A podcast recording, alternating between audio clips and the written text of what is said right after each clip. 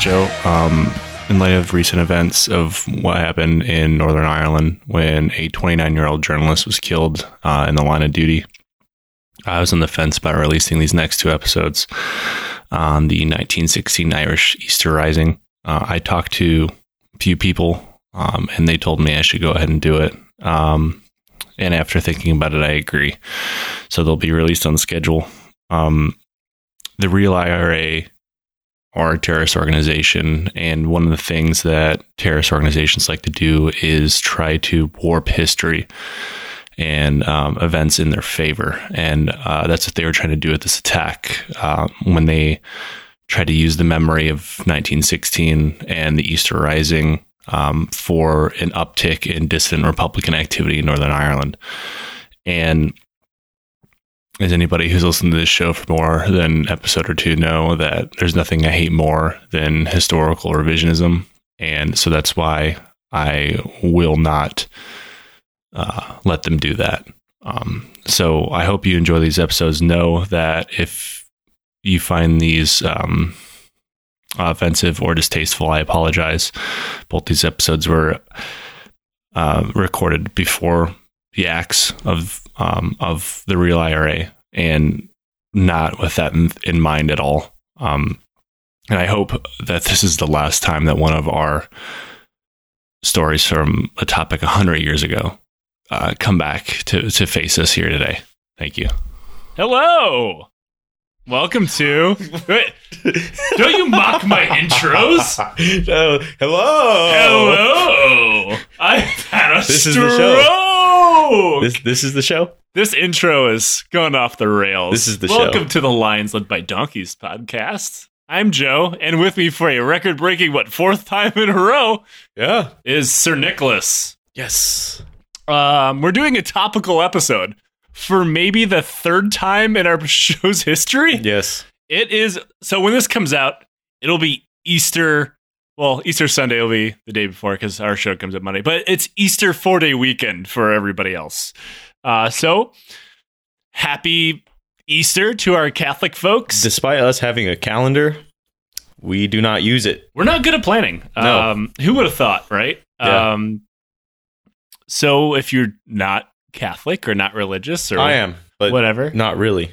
uh happy long weekend uh so the weird part is um i my my mother was raised catholic um i certainly was not um but one time like she got married like three times um because you know if you don't succeed try try try Yeah. again until your kids are irreparably damaged but um one time she married a hardcore catholic uh so suddenly we had to go to church Ew. yeah, and I didn't understand any of it.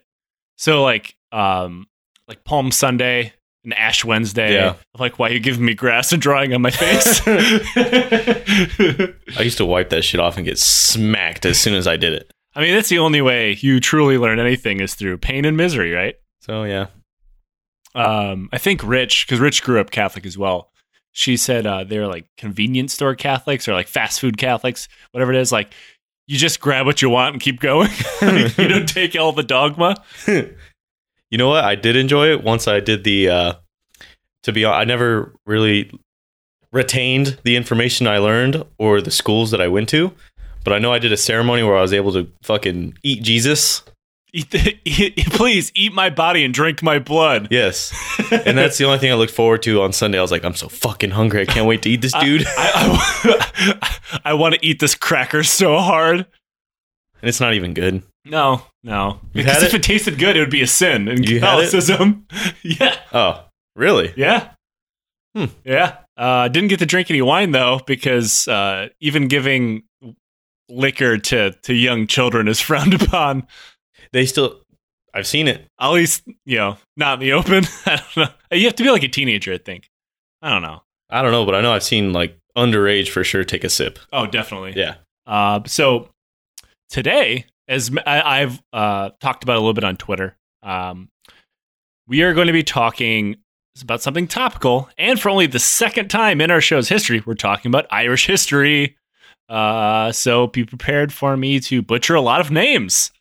Um, I'm already ready. yeah, uh, I feel like that's kind of our brand now. People constantly say I pronounce things wrong, so fuck it. Yeah. I'm just It's going with it. Um, and there's a lot of things about uh, Irish history we could talk about because Ireland's history is just a continuous circle of conflict, really. Um, but we're talking about more specifically the Easter Rising of 1916. Um, so the Easter Rising was a violent uprising among Irish Republicans against the United Kingdom and Unionist collaborators in order to establish a free and independent Ireland. It would last for six days, kill hundreds of people. Um, but in order to get to that, we have to just talk about how the fuck we got here. Six right? days. Six days. Mm. About one week, yeah. Took a day off. Uh, yeah, kind of. They took a day off to surrender and get executed, but uh, we'll get there. Um, so now, I need to I need to say this as a warning. that wasn't it. Um, there's a lot of. I, so if I say there's a lot of acrimony between the Irish and the British, that's like the the biggest understatement in podcast history. That's like saying Hitler was kind of a bad dude, or Pol Pot not a good guy. Um, Could have done without. I'm going to cover as much as I have to to get to the Easter Rising. Um, because if I was to cover everything, we would literally be here for the next 10 years and we would be coming into part 95 of the Easter Rising and we still would not get to the Rising. Uh, so, That's been a real good trend of ours. yeah. Yeah. So So consider this a yada yada yada version of feelings between the British and the Irish. So any Irish listeners, I apologize. I'm probably going to upset you and I leave leave out certain important parts, but I'm going to try to gloss over as much as I can so you understand why exactly the Irish picked the middle of World War One as a good time for an uprising. Um, but to get there, we have to talk about the Act of Union in 1800s. As many people may know, the United Kingdom is a thing that exists. So before that, uh, England and Ireland were joined what is uh, known as a personal union. No, that is not a we- personal union. no, that's not like a weird libertarian way to get out of saying gay marriage. It's um, it kind of makes it sound like Ireland got you know like really fucking hammered and married to the British Queen. But uh, what a personal union meant is that Ireland and England shared a monarch and little else. Consider it kind of like the Commonwealth Ah, today. Okay. Um, Ireland was allowed to have its own parliament, enact its own laws, you know, run their life. Um, there's one little problem with the Irish government of the time. Only members of the Anglican Church could become members of parliament. Uh, this is despite the fact that the majority of Ireland is majority Catholic. Mm. Um, now, Anglican, for people are not aware, is one of seemingly countless branches of the Protestant Church. Um, it is the very predominantly British branch of the Protestant Church. Um, it wasn't until 1793 that Catholics were even allowed to vote. Um, of course, 1793? 1793 to vote in their own country. Yeah. Uh, of course, this is assuming they rented or owned property. So the vast majority of people were fucked. Um, it should not be. Uh, it's not too surprising that the Catholics, or at least the church leadership, uh, wanted a union with Mother Queen uh, because their government was fucking them over. Uh, you know, say what you will about the British and religious freedom, they don't exactly have a long history between the two, but they thought that you know maybe if we join the Queen all the way, they'll have to give us the same rights that British people have. Psych. What a bunch of assholes. Yeah. Uh, England did not really care about any of this until 1798. Uh, that is when the United Irishmen, a revolutionary Republican group led by an epically named Theobald Wolfe Tone, Yes. uh, attempted to separate themselves from awesome. England entirely. Wolfe Tone, Wolf like, Tone. the Wolfe Tone the sounds wolf like tones. sounds like the particular part of like a music uh, like a, of a song that you put on that you get laid to like now the wolf tone's coming Yeah. it's about to happen You or know, that's like maybe if the Deftones got into history, and they're like, "Holy fuck, the wolf, wolf tones, tones. is way fucking Yes. better." Yes. And I really wish I could get into the history of Theobald Wolfe Tone because it is awesome, but that's not why we're here. Maybe a different time.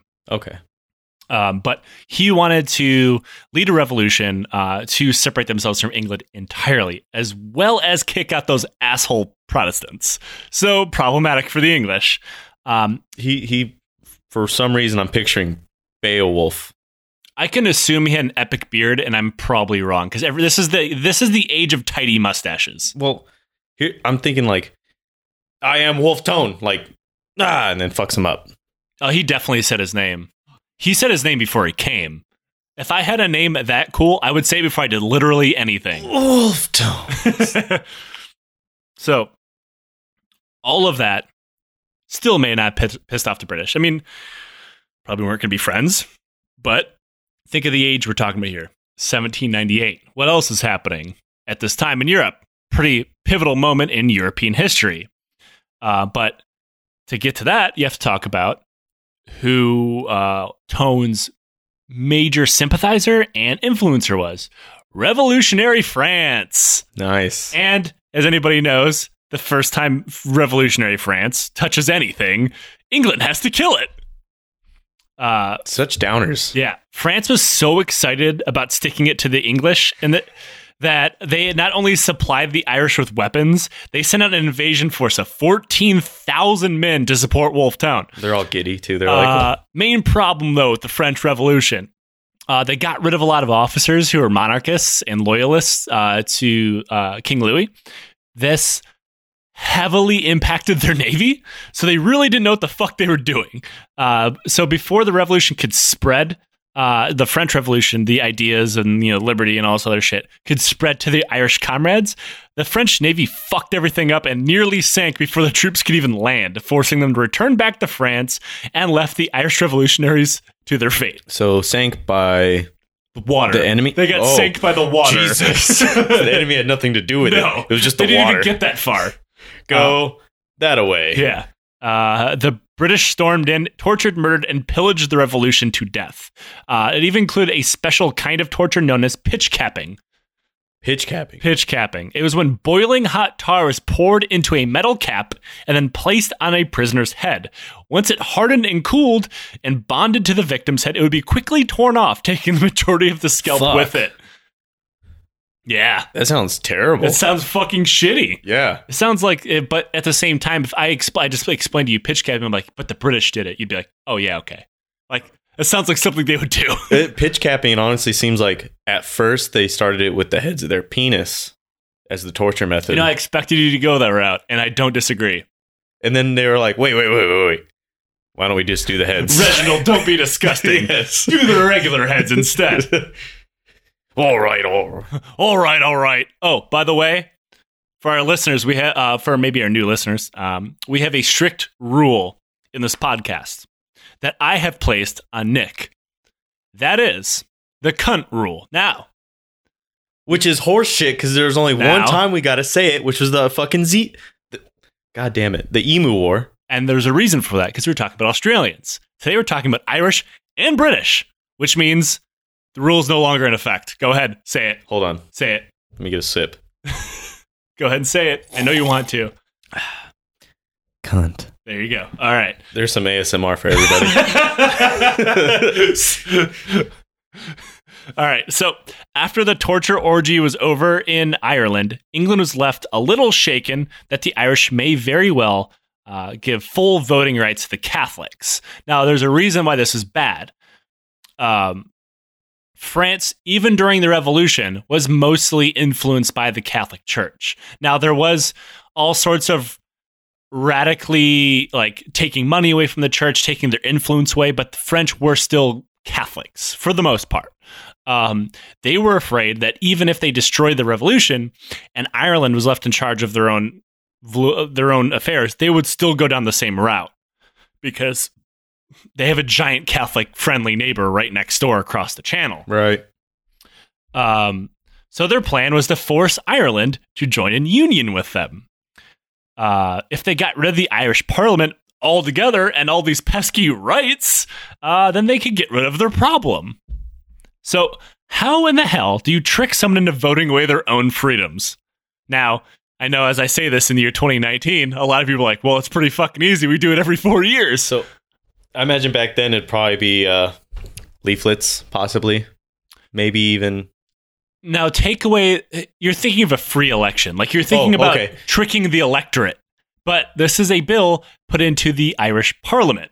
These are all people who, I mean, this is a government in the late 1700s. Not very ethical, not very uh, morally based. Right. So, good old fashioned bribery. Nice. Yeah. Uh, okay. The British poured honors titles and huge amounts of money onto the Irish parliamentarians.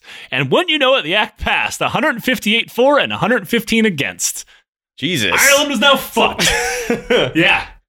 Now in total control, the British began exploiting the living shit out of Ireland, which is kind of what the British did. Uh, you know, history says uh, Yeah. they like exploiting people. Uh, not only did the Irish watch the as their true Chads Uh, not anymore. now at the time. own government is actively fist fucking themselves. Chads at the time. Yeah, yeah. It turns out good old fashioned racism and exploitation is how a tiny island ends up controlling half the world. Um, so the Irish watch as their power stripped from them. Uh, they watch their food go too. Um, Ireland is pretty poor through all of this, um, and you know it's kind of what you get through a natural and never-ending cycle of conflict between you and a neighbor who happens to be a global superpower at the Right. time, um, and revolutions and horrible revolutionary violence. Um, pretty much most of their land was dedicated to farming. They're agrarian society, as many societies were at the time. Agrarian. Very Gotcha. good, very good, Nick. Uh, people were I hungry. really like that word. I don't know why. agrarian. Uh, people were hungry and they needed something cheap to eat. Nothing was cheaper than potatoes. Uh, so they, but the thing is, is a lot of people have this misconception: is the stupid fucking Irish people only planted potatoes. That is not true. Uh, they also planted wheat, barley, oats, and a few other crops. The main difference is potatoes are very, very cheap, and you just gave up like half of the Jameson recipe for their Pretty much, whiskey. Yeah. Uh, potatoes are very, very cheap. Everything else I just named was worth money. The main, so the British, now being in charge, allowed the entire island to become dependent on the potato for food, while exporting everything else. So imagine um, California; they're known for what growing like avocado. Well, they grow mo- most of America's they- produce, Yeah. but say they're only known for avocados. Yes, that that'd But be they great. grow, they, I but, love it. but avocados were suddenly very, very cheap, and um, That'd you- be fantastic. and like forty percent of everybody lived on solely avocados. Mm. But they also worked on other shit, and the U.S. government said, "Okay, you can keep the avocados, but we're taking everything else. No, you're not going to get any money for it." Mm. That's effectively the same thing. Uh, I'll trade this avocado for that avocado. All we have are avocados. Yes. Gotcha. All Yeah. right. a monoculture, as it's Mm. known. Um, now, because none of the farmers were were reaping any of the benefits of their labor, um, they were poor, never going upward in the social strata, and forced to live on potatoes. That's just how the British did things. Same thing happened in India, and it led to horrible, horrible famines bordering on genocide. I'll call it genocide. Historians are split. Um, that is when the potato blight hit. A bug swept through Europe that infest, infested potato crops everywhere, killing potatoes off effectively, rotting them, making them Right. unpalatable. You couldn't eat them. Now, this happened everywhere, all over Europe, and it sucked. But then it hit Ireland, who had a full 40% of their population entirely dependent on potatoes for food. Ooh wee. Like, that's all they ate. It's a lot. Just potatoes too. I imagine they had like a really good cookbook on potatoes though, if that's all they ate. Uh, no, they're just dirt poor. Ah. Um, now, like I just talked about the Bengal famine, it's frighteningly similar and perpetrated by the same people.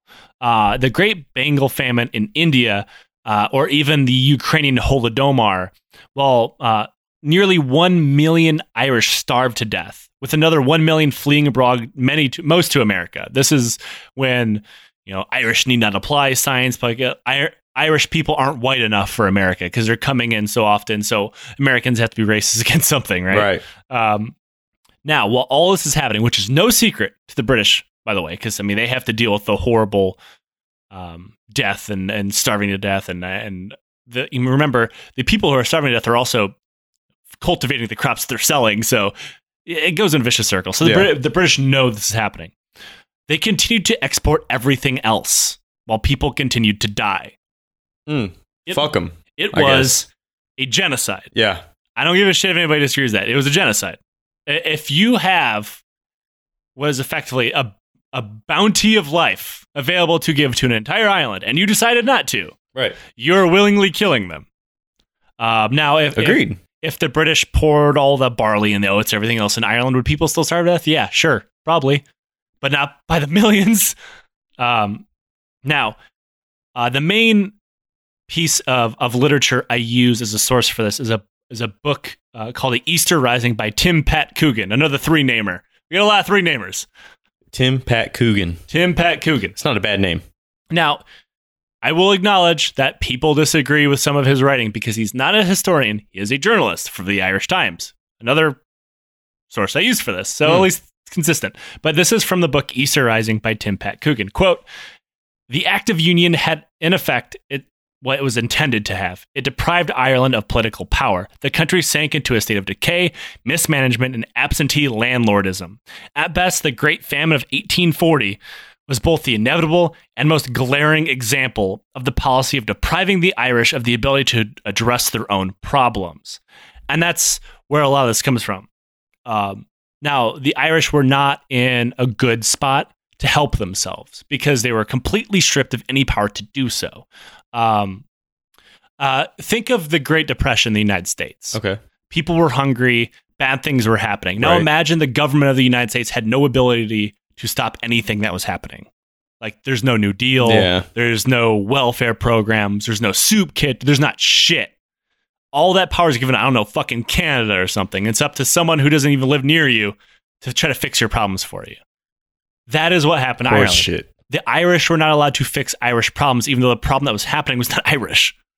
Um, the Act of Union also had the effect of what we in America would probably call a brain drain. Um, now, this happens a lot, uh, especially growing up in Detroit. They call it the they they gave this term to the brain drain when uh, white people moved out of the suburbs, which is incredibly racist. But The brain drain. so what it effectively means is because the British rule left Ireland effectively a backwater. So imagine if you were an engineer or a doctor Right. or some other highly successful thing that neither one of us are. Yeah. Um, would you want to move back to LA? No. I wouldn't want to move back Fuck to no. Detroit either. They did this to a whole country. Okay. So Yeah. if you were an Irish Figured. person who was incredibly smart, incredibly gifted, you became a doctor, you became an engineer, you became anything. You weren't going to fucking stay in Ireland. You were going to go to America, you were going to go to London, you were going to go somewhere. They pulled all of this away from Dublin, Mm. which is the capital of Ireland. Right. Uh, what remained, however, in the hearts of the Irish were the, was the philosophy of Wolfe Tone. Yes. That was, in order to break the chains that bound them to England, they would have to fight. But Wolfe Tone was smart enough to know that a in a one on one fight, Ireland would simply not win. So that the key was to strike England when it was fighting a foreign enemy. Hence, French Revolution. Mm. Hence the date in this Easter Rising. Yes. We're getting there. I promise we're getting there. So far, Wolf Tones. Wolfe Tone's the fucking man. Yeah.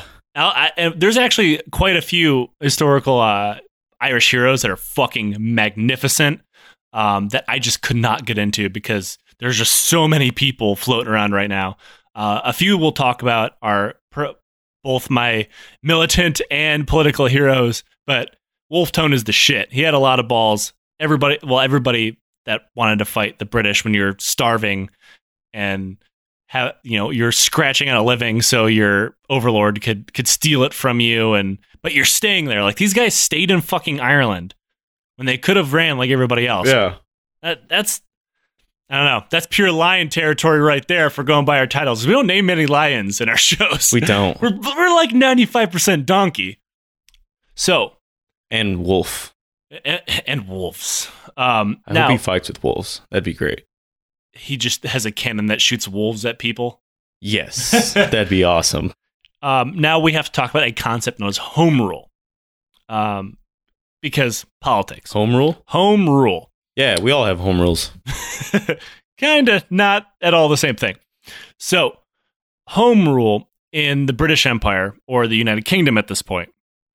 Long story short, it allows a colony of an empire to form its own government, be in charge of its own affairs, and you'd still be considered a dominion of the British Empire, but you would effectively control yourself. Mm. It's kind of like being a state in the United States, but not really. Yeah. Um, like you have to answer to somebody, but 99% of the time you're on your own. Anyway, this is what post famine Ireland was itching for. The Irish Home Rule Association was founded. Okay, don't laugh. It was founded by a guy named Isaac Butt. Yes. Get it out. Just laugh now. Um, uh, I'm sorry. I am who I am. That's I know- funny. I know my co-host. Uh, it was founded in 1870. Uh, now, this association changed its name several times, eventually landing on the name the Irish Parliamentary Party, under the leadership of Charles Parnell.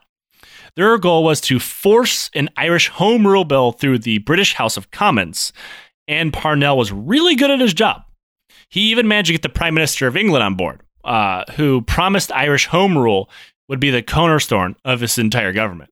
Like, you know, uh, jobs, shooting French people, and Irish Home Rule. Like that, those are his, his his things there. All right, so we got home rules. Dude's finger, girls blow.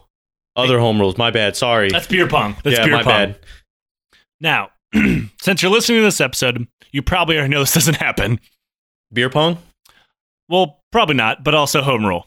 Uh, Parnell was good at his job, but he was also very good at fucking other dudes' wives. yeah, What an asshole. yeah. That fact What a came to homewrecker. li- yeah.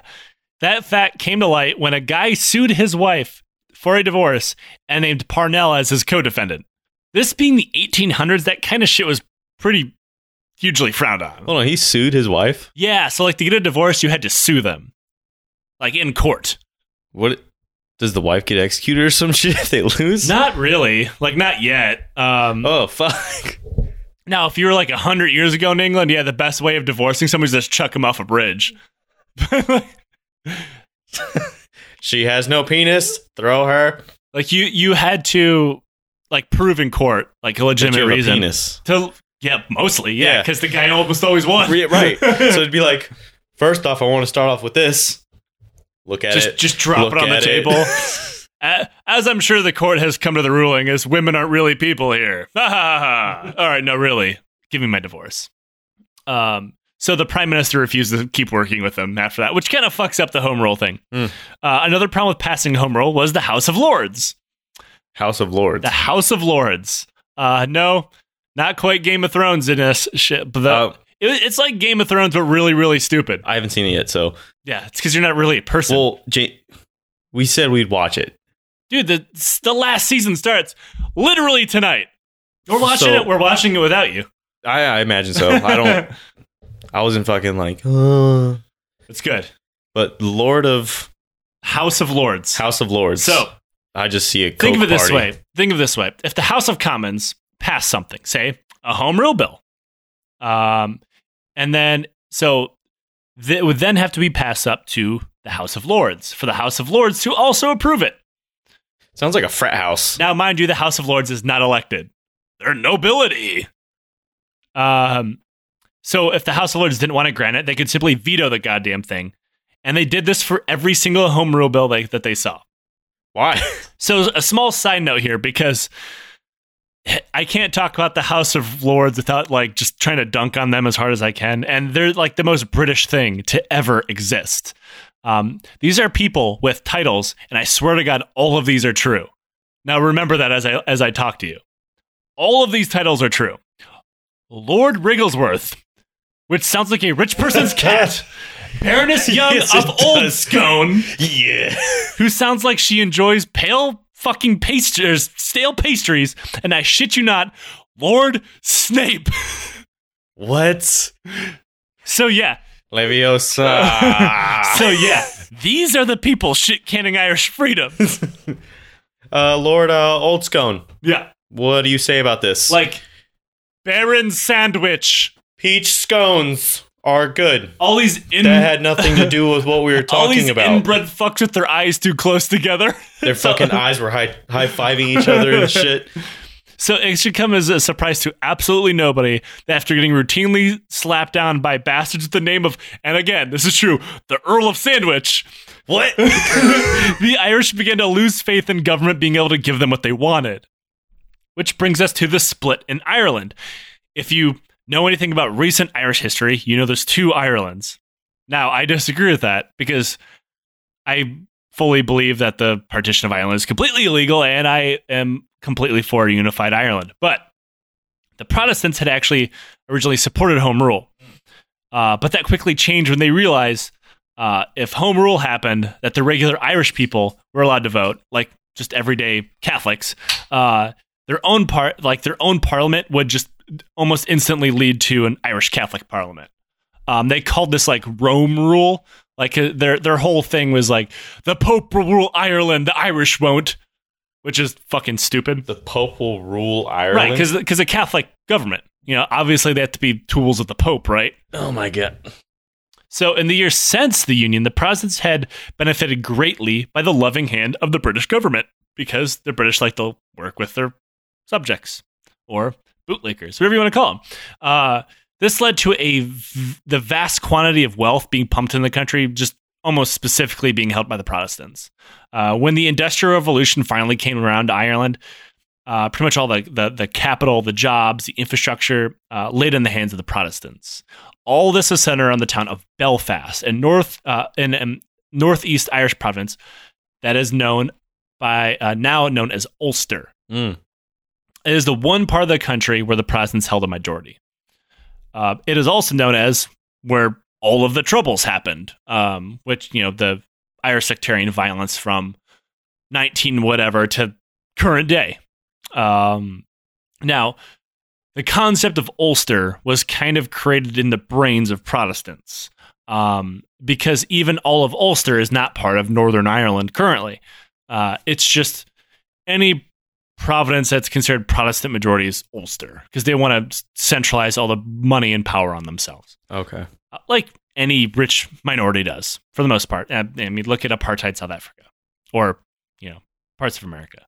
Um, since they were the moneymakers in a very poor country, the population swelled to around 300,000 in less than a few decades as poor Catholics traveled to Northern Ireland for work.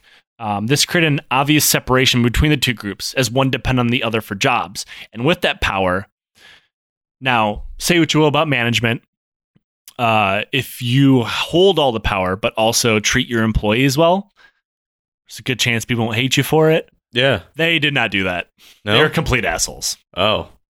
Now, the Protestants are pretty unhappy with the Home Rule bills, but they came completely goddamn unhinged as a third bill was submitted. Now, the bill was almost a seemingly sure thing to pass. So there was a, a, a parliamentary reform bill that was passed in between the second and the third bill that said if you submitted a bill to the House of Commons three times and it passed the House of Commons only to be shit canned by the House of Lords, that third time, House Lords couldn't do shit. Hmm. So So is that like a loophole? consider Or- it like a supermajority. Okay. Like if there's a supermajority, it can't be vetoed. Gotcha. Um, so the Protestants now knew their safety net was gone, and the House Lords couldn't save them.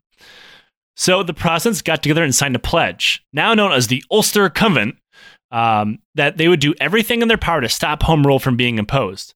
Around a half million people signed this fucking thing. There's an urban legend Holy that shit. some people signed it in blood, but nobody can actually prove that. How'd they get a half a million people? I don't fucking know. That's good They are- networking. They are legitimately better at organizing people before the advent of fucking lights than people are with social media today. Can you hear me in the back?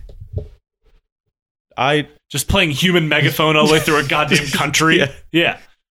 Afterwards, they've they've founded what is known as the Ulster Volunteer Force, uh, led by Edward Carson and James Craig. ah, those aren't fun names. Now there was um, other vaguely militant uh, unionist groups. There was the the Orangemen, and there was vaguely militant We'll throw oranges at you. Catholic uh, groups known as the Peep of the Day Boys. Yeah, uh, because because the thing was to go out at night and fuck people up and then retreat before the peep of the day. Yeah. Oh, and oh, and away we go. skip, skip, skip it away we go. And then you just fucking like You just like They- just go into the just- nearest bar. My job here is done. It's like it's like the the meme of tuxedo mask. yes. Uh, and the orange the Orangemen also have a, a really dumb Is it? nickname. Uh, so they're named after William the Orange, who defeated um, a Catholic king in Ireland. And uh, the, the the Catholics called the king that lost Seamus Akaka, which means James the shit, because he he ran away. oh my god. And his son, Nicholas Shart, the Liar Pants. Nicholas McShart Pants. Yeah. That's fucking awesome. Um, These names have been great so far. Yeah, the I'm really Irish enjoying don't this. fuck around with nicknames. This like, no, he, no, he's a shit. He's just a fucking shit. First of all, I thought I was great with uh, team nicknames. You're not. You just don't like them. You want to name every trivia team we have Daddy's Darlings. I'm not going to do Until it. Until it happens once. No. That's what that's what she said. All right. So, I, I mean, I've had other names. Edward Carson and James Craig founded the Ulster Volunteer Force. Now, I'm going to be throwing a lot of acronyms. So, the Ulster Volunteer Force from now on will be known as the UVF. Uh, their stated goal is to stop home rule by any means necessary, up to and including fighting the goddamn British. They're going to, which is weird, because like even if home rule would have passed, they would still technically have been part of the UK. They just hated fucking Catholics that much. The UVF. Yeah. Now, Now I picture them fighting with sunscreen. Despite, despite the fact that Carson openly talked about revolting against the British to stay with the British, he had full support of the British Conservative Party, which are now known as the Tories. Yeah. Why? I would like to thank our producer for educating me in British politics, and I, I hate it. Thanks. um, now they had full government support. They they advocated an open revolt against the government to stay with the government. I don't even know the the mental gymnastics that you have to do for that to make fucking sense. They're like they're like the sovereign citizens who want to like wage a guerrilla war Ugh. against the government to like save their freedoms, Yeah. which is weird because those freedoms don't exist without the advent of the United States government because our constitution does not exist in any other platform. It, it doesn't make any sense. They just really fucking hate Catholics. They, in my opinion, and this could be wrong, Irish people correct me if I'm wrong. They just really wanted to hold on to their power. They did not want the the idea of possibly losing any power or wealth to even cross their minds. Um, what a bunch of cockadoos. and because they had full government support, they could do things like openly break the law. In what way? So Carson ordered all sorts of mili- uh, military drills for his new militia, but openly drilling a private army is kind of fucking illegal, right? I So- would assume. So he just called them parades. he declared openly that none of this mattered because, quote, drilling is illegal, the volunteers are illegal, and the government dare not interfere with them. Don't be afraid of illegalities. he said this in the middle of town square in broad daylight. All right. They even formed their own government without any vote, calling themselves the Provisional Government of Ulster with the intent of taking power should Home Rule pass.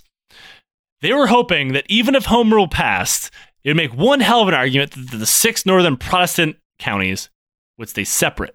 And now, think of it uh, kind of how Ireland exists today. The majority would become independent, and the North would stay in the UK. It was from this idea that this idea of partition continues to this day and became mainstream then amongst Unionists. Mm. Catholics started their own paramilitary in response because this is how things happen. Do they have parades too? Oh, yeah.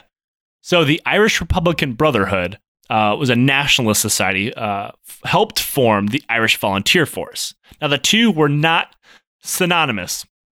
Exactly. Now, the Irish Republican Brotherhood has a long, long history that I will not go into all the way. Um, they are a nationalist organization who wants an independent Ireland, and they see the IVF as a tool for that, but they're not completely in control of them. They're kind of sort of in control of them. Um, technically, the IVF was formed to ensure the UVF could not ruin home rule. It gets more complicated. The Republican Brotherhood actually wanted to use them as an armed wing to establish their independent republic, but they didn't really tell them that part yet. Uh, in order to facilitate that, they recruited IVF leaders into their ranks. Which brings us to another paramilitary, my favorite What the paramilitary, the, Irish Citizens Army or the ICA. So, Ooh, that's close to CIA. I see why you like it. not quite. Uh, so, they were formed during a massive worker strike known as the Dublin Lockout, uh, which I'm not going to go into. That's a good name. So just think of it this: a whole bunch of uh, of unionists and factories wanted more pay, better benefits, everything else. So they struck. You know, they they they striked. They they weren't going to go to work. Um, the Dublin Metropolitan Police was notorious at the time for being incredibly violent. So they were used as strike breakers. Like they're going to show up, they're going to beat your fucking ass, your strikes, and you're going to go back to work. Which brings us to a socialist and British Army veteran no- named uh, James Connolly, who's my favorite person in the entire story. Uh, he was such a well-known organizer. He like toured New York and talked to Irish people there. Uh, he was all around really well liked. Um, he formed the ICA, even though it was incredibly small, uh, to help protect union demonstrators from police crackdowns. They hone their skill in massive street brawls, beating strikebreakers to death with sticks and bricks, Yes. to include cops. This is awesome. Holy shit. Both sides also began an arms race. Uh, as What? as Ireland isn't exactly America, coming up with tens of thousands of weapons became pretty goddamn hard. A group of unionists, spearheaded by two officers of the British Army, were pulling double duty for the UVF, managed to smuggle 30,000 rifles and millions of rounds of ammunition from the German Empire. How do you smuggle that? So, in what became known as the Larne gun running ring, uh, through a series of trips, uh, they were caught time time and time by the Danish Navy, who actually thought they were arming Icelandic independence fighters, which is weird. Um, so nobody ever got in trouble for it. Who was Iceland fighting? Denmark. Uh, Iceland was actually Ah, a, okay. a territory of Denmark at the time, but Iceland wasn't actually fighting them. Denmark was just a little worried about it. Oh, okay. Gotcha. Um, this Nobody is ever this got the. Star Wars? Is this Star? yeah, No? it's, it's Star Wars, but makes more sense. Okay. and also cool. I enjoy it. You take that back, please. I refuse. Now, if you remember the two people I just named who were leading this, part of the what? British Army. Yes. Now, uh, a lot of this gun running ring, there was like dead drops and like fake ships full of uh, not actual rifles to get caught and like decoys, all sorts. It was a highly led military operation because it was pretty much ran by the British Navy and Army. What the fuck? Yeah. because they supported the Unionists. Um, and it was openly aided by in uniform Army and British Royal Marines. Okay. Um, so the IVF eventually got wind of this and said, fuck, we need to get some weapons of our own. Though their attempt was markedly less of a success. now remember, all the money is in Protestant hands in Northern Ireland. They don't got that money. so I they hope it's like pipe guns and shit. well, they pulled their money together, and uh, they also went to the British Empire, or sorry, the German Empire, and they got around three thousand rifles. nice. Uh, All right. Uh, we got five dollars, some lint, and Jameson, yeah, and this. so- and the British Empire sold them sh- shitty old black powder rifles that dated back to the Franco-Prussian oh War. fuck. The guns they sold were older than Germany. Germany did not That's exist fucking yet. awesome. Uh, despite the fact that they did not have a lot of money, the Childers family owned a goddamn pleasure yacht known as the Asgard. The pleasure yacht. that they used to do their smuggling.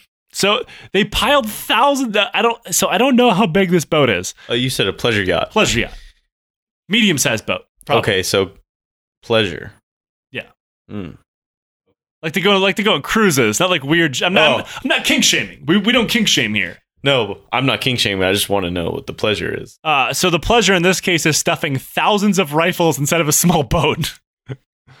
um, since it's a yacht and not a transport ship, the thousands of guns and millions of rounds of ammunition pretty much took up all the space, forcing the crew to eat, sleep, and cook right on top of guns. That's not fucking pleasurable. Which I feel like is how like half of Americans really want to picture things now. Probably.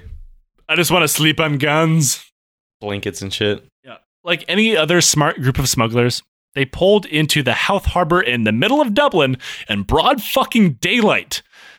There they met the Countess Markievicz and a gaggle of kids from the Irish nationalist youth group called the Fianna, who were uh, towing along wheelbarrows and hand carts. Remember, middle of the broad daylight.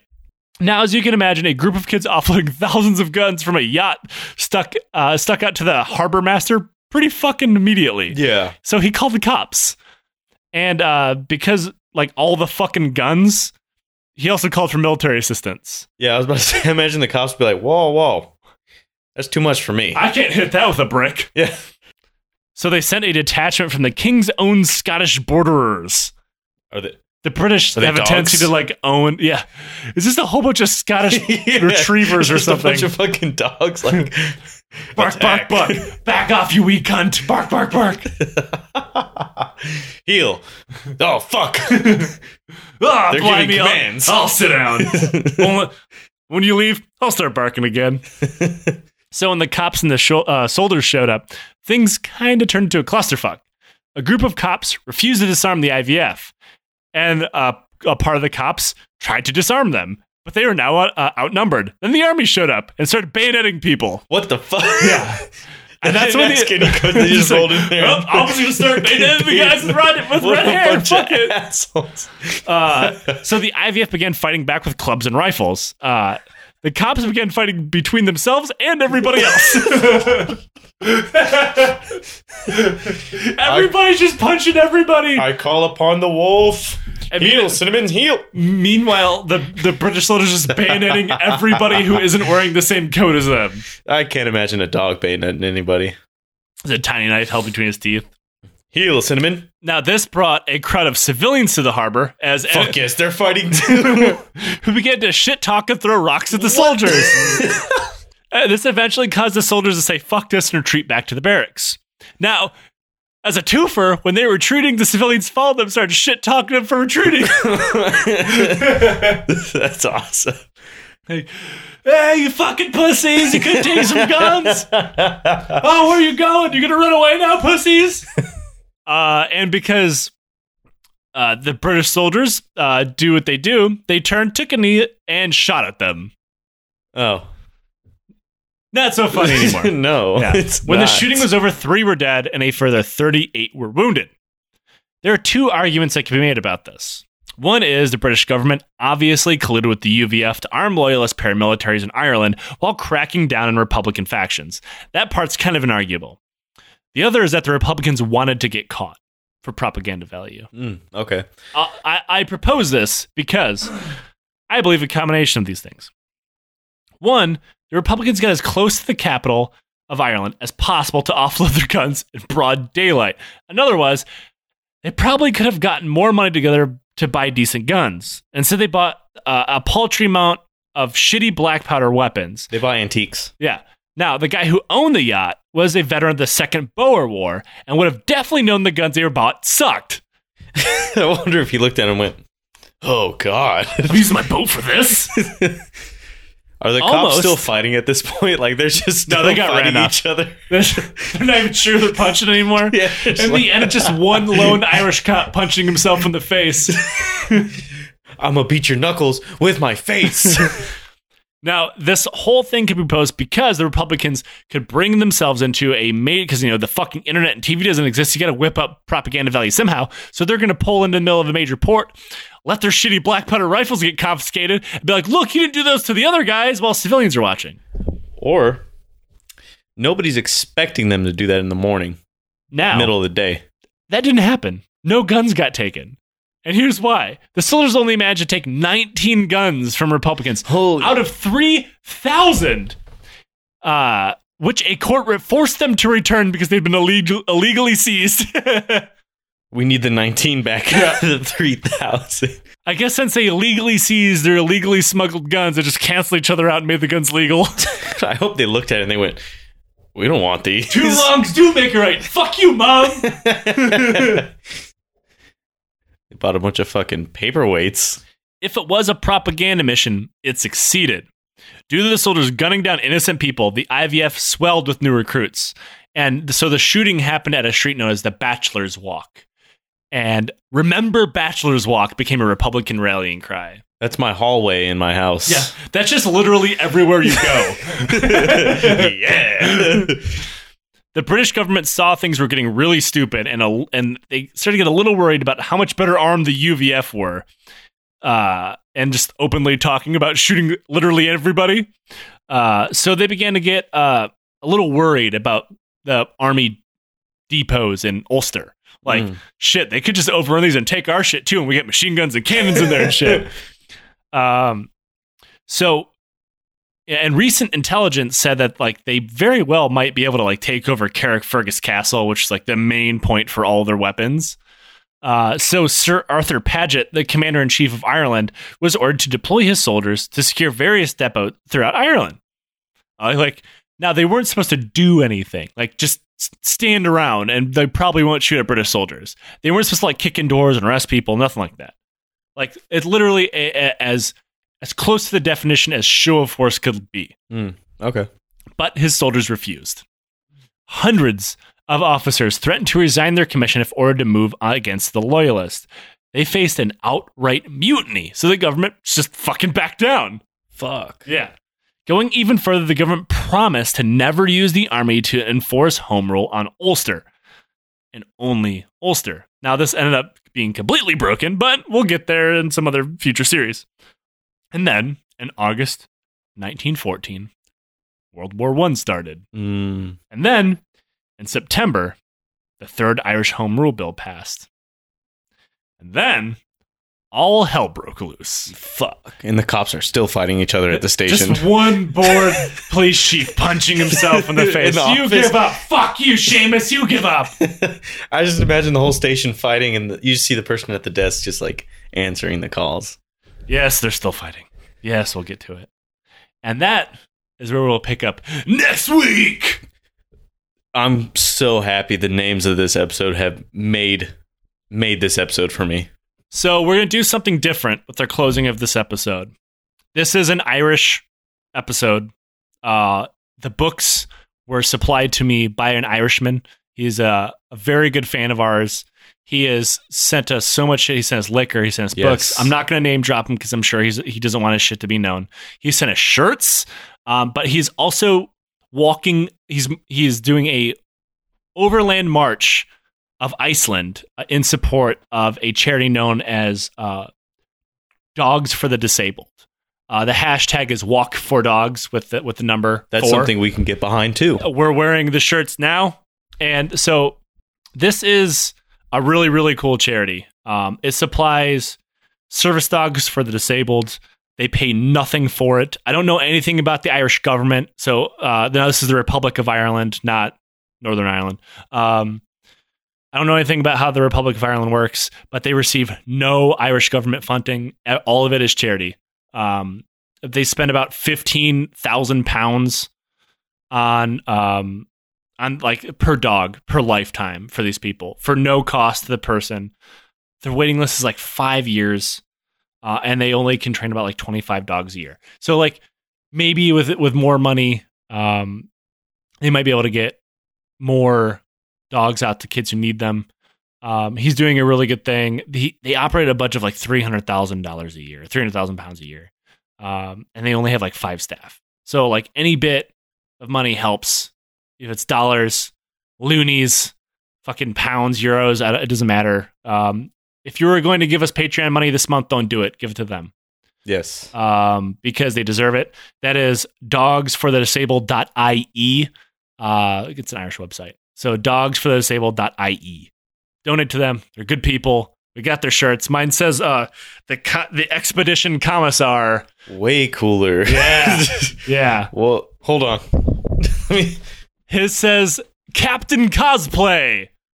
Yes. so thank you for tuning in to our uh, Easter special. Tune in next week to hear the conclusion of our not so Easter special part two. Hopefully, the names are just as cool and good. Oh, it, it gets interesting. And the police are still fighting each other. Uh, they fight somebody. Yes. so until next week, remember Dogs for the Disabled.e. Yes, and later.